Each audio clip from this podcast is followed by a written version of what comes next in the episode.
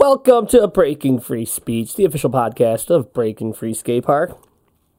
I am your host, Narench. Today we're going to talk about some uh, skate park pon- sponsorship, sponsorship, sponsorship. Let's get it.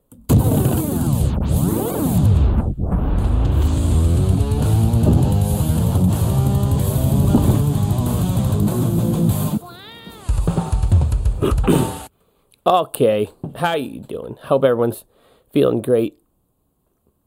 Uh, I normally say it's beautiful, but today's not so beautiful. Well, today is beautiful, but outside it's not that great. It's April. We're we're getting into mid-April here, and, it, and it, it's snowing this morning, and that's just it sucks. All right, I'm not to sugarcoat it. It sucks. It's 35 degrees and snowing. It's a load of BS. But that's uh, why we need a skate park in Rochester, an indoor park at least, because uh, it's a long winter. It's a long winter. It's ironic I mentioned it. I had to specify indoor versus outdoor because I'm wearing my Rock City skate park shirt, which is a whole other thing. I'm not getting into that now. but I'm a board member for I am uh, of the nonprofit, which is the Friends of the Rock City Skate Park, which we've been advocating to get an outdoor park built in Rochester for over a decade. I've been on the board for about four years.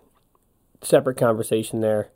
Uh, I'll definitely try to get one of the board members on here one day so we could really get into it and talk about it, which would be I think would be a great forum for them to spread their information. But today we're sorry. Today we're going to talk about uh, BFS because this is the podcast for Breaking Free Skate Park, and I'm going to talk about um, park sponsorships, that sort of thing, and why I don't do it.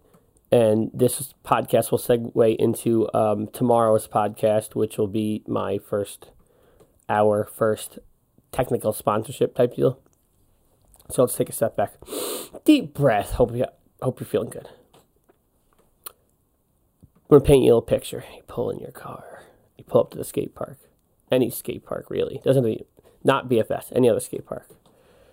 You roll up, and w- what do you always see at the skate park? It's just there's banners, it's signs, there's ramps painted with this brand name and that brand name. You go to uh, Joyride 150 up in Toronto. Every box jump has a different brand painted on it. You go into uh, say um, Ray's Mountain Bike Park in Cleveland. It, each room has its own name after a sponsorship. Everything. It's just there's just logos everywhere. I don't know. Maybe you didn't notice. Maybe you have noticed. Maybe you noticed that BFS is not like that. Maybe you haven't. I'm going to break down uh, why it is that parks do that and why I do not do that, and then why I don't think that's a bad call. So, first, generally, parks will reach out to sponsors, to brands, in order to offset some costs. So, basically, if uh, we're going to call the box jump line, you know, the. Um, the Red Bull line or something like the the bowl, the Cranks bowl that we have. I'm calling it. It's my bowl. It's the Nar bowl. Uh, it used to be the bowl at Cranks, which was the Red Bull bowl.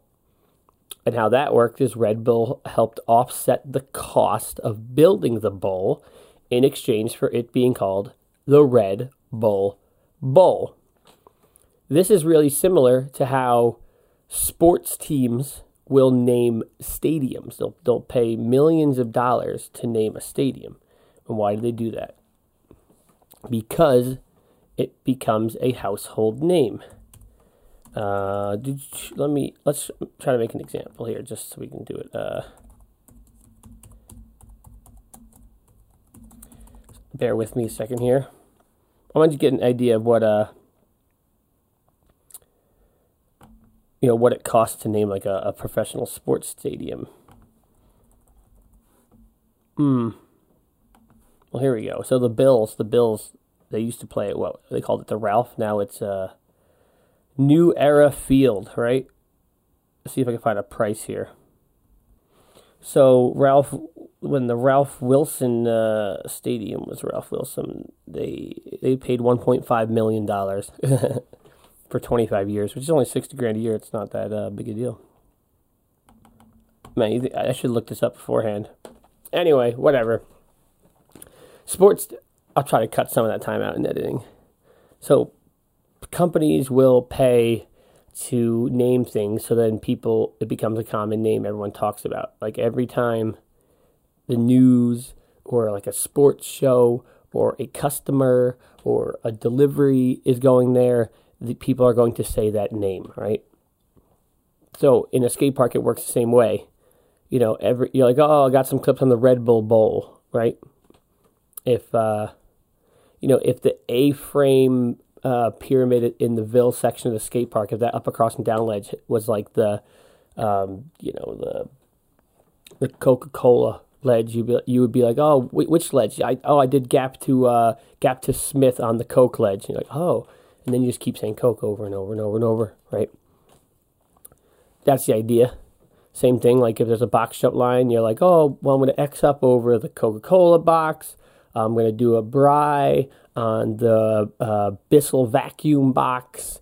You know, I'm going to 360 the Walmart box or whatever. It gives you it gives you a way to identify them and a way that their name gets said, right?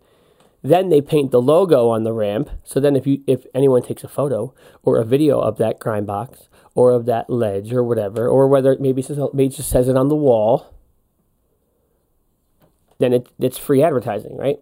Like every time I'm doing a this podcast, my logo's on that wall. My other podcast image is on this wall. I'm, it's free advertising, right? It's just advertising. It's all it is. All it is. It's nice, right? What I do is I don't like that crap. I've made my entire uh, adult, I don't want to say career, but the breaking free name and everything I've always done has been about just trying to do your best with what you have and not selling out, not trying to, you know, uh, shamelessly self promote and whatever. You know, maybe, maybe I could. Well, actually, honestly, I did. I reached out to Red Bull when we went to Save the Bull from Cranks, and they kind of told us to, uh, you know, they didn't want to hear it. But okay, that was the only time I did it yeah, I don't like that shameless self promotion stuff. I don't do that at BFS because I want, you know, I want the ramps to have that brown and black look. I want the ramps to be recognizable. I want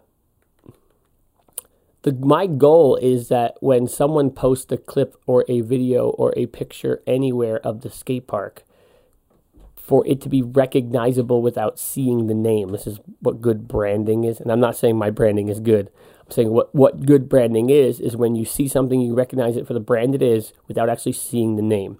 So if any of you were to see a clip of a concrete park, a lot of concrete parks look really, really similar, you're going to have to look at the features and try to figure out which park is that, which park is that. Unless it's one of those concrete parks that's like red or something, you know, that has a way to define it. I wanted BFS to be definable. Your eye can define it without seeing anything. And part of that was eliminating clutter visual clutter, which would be logos in different colors all over the place. I think it looks kind of cheesy when there's all these different names everywhere. I can't, I don't, yeah. So we're, we're in the third section here. I'm saying why I don't do it. Typically, what you get out of it, I don't think is that great. I haven't really tried to negotiate those deals, but generally the companies don't want to give you a whole lot very frequently they'll offer you credit, not actual money. They're like, oh, well, we'll pay for what, you know, it's going to take whatever, maybe it's $300 in plywood to layer the ramps. It's like, all right, so you build it, you pay for the, the two by fours, we'll pay for the plywood if you keep the ramp painted uh, the way we want with our logo on it, and we're going to give you. We're not actually going to pay for the plywood. We're going to give you X amount of credit. So, like, I have a Red Bull account, and they might say, "All right, well, we're going to credit your account for $300 because that's how much plywood you say the ramp would be for this calendar year. And then for $300 with a, worth, worth of Red Bull, I, I don't have to pay for it. And the idea there is, well, it can go a couple ways. One way is, you know, the margins on Red Bull aren't really great. We talked about margins earlier. So we'll say, oh, we'll give you $300 in Red, in Red Bull at, at your cost, which at retail comes out to be, you know, $450 or whatever. So they're going to say, oh, we're going to give you $450, but really it's not $450, it's $300. And then I know it costs them fractions to, to produce the Red Bull. So it's like, all right, whatever, whatever. It, it, it gets complicated. Basically, no one's, if you see a sponsorship logo anywhere, nobody, virtually nobody's just handing you anyone cash. It's always an exchange of product, almost always. And the one side is you could make it a one year agreement, and then after the year you paint the paint the ramp back to black or whatever, and then you got the plywood paid for. But still, like I said before, that goes against how I like things to operate at the skate park. I don't want there to be logos everywhere and different colors everywhere. I just want it to be a little more simple. There's already so many ramps and a lot going on. The last thing we need is more crap going on, you know? So I hope that gave you a little insight into why I don't do that. Maybe a lot of you probably maybe don't go to other skate parks.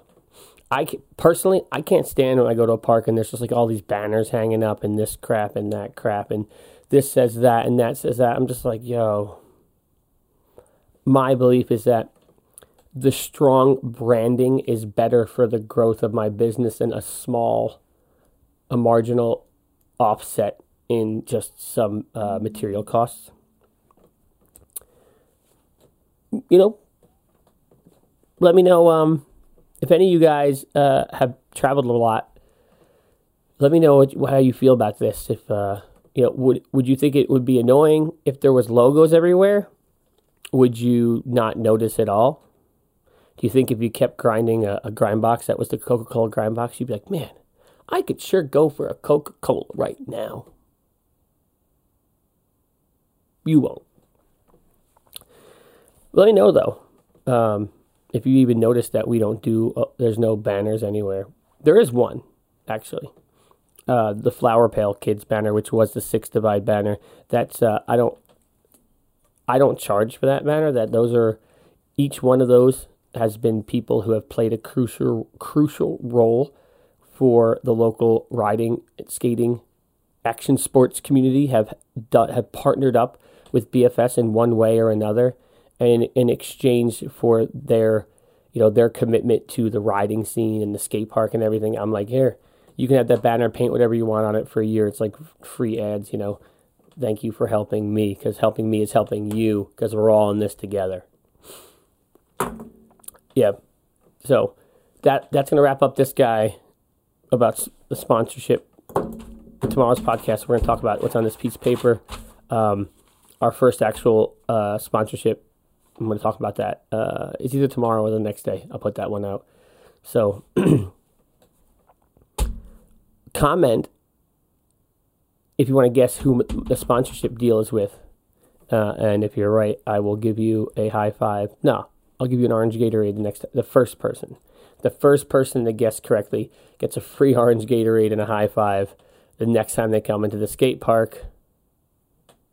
And that'll be it for today pretty excited to tell you about this podcast. I mean, I'm pre- pretty excited to tell you in the next podcast about this agreement. So, thanks for checking it out. Thanks for listening. Tell your friends, tell your family, hide your kids, hide your wife, shred the gnar, talk the talk. I'll see you at the skate park later today. Thanks for dropping in. Thanks for checking it out. Nothing but love for you, homies. Oh, jeez. Oh, the thing didn't play. Hold on, wait. All right have some coffee.